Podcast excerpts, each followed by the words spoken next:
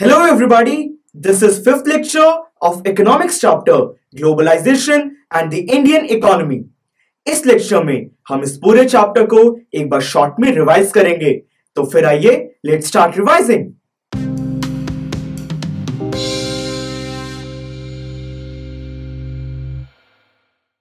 Guys इस chapter में हमने मेनली ग्लोबलाइजेशन के बारे में पढ़ा है। ग्लोबलाइजेशन एक प्रोसेस है जिससे अलग अलग कंट्रीज़ आपस में कनेक्ट होते हैं। फ्रेंड्स ग्लोबलाइजेशन में मल्टीनेशनल कॉरपोरेशंस का बहुत बड़ा रोल है।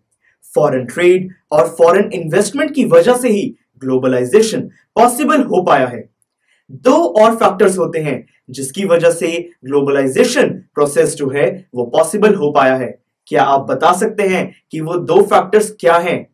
यस सर वो दो फैक्टर्स हैं टेक्नोलॉजी और लिबरलाइजेशन दैट्स राइट और वर्ल्ड ट्रेड ऑर्गेनाइजेशन यानी कि डब्ल्यूटीओ की वजह से ग्लोबलाइजेशन का प्रोसेस बहुत ज़्यादा स्ट्रांग हो गया है।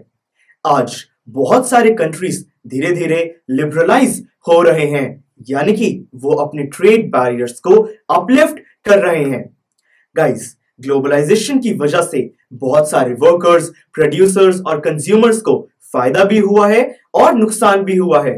पर फ्रेंड्स ग्लोबलाइजेशन के प्रोसेस को फेयर बनाने के लिए गवर्नमेंट कुछ स्टेप्स भी ले सकती है। हेयर दिस चैप्टर एंड्स अगर आपको मेरे लेक्चर्स पसंद आए तो उनको प्लीज़ लाइक कीजिए और अपने फ्रेंड्स के साथ शेयर कीजिए। अगर आपको कोई भी डाउट है तो आप कमेंट कर सकते हैं। Click here to go to the playlist of this subject. Click here to go to the playlist of civics subject. Click on the circle to subscribe. And don't forget to visit our website that is pustack.com for more awesome videos on various topics.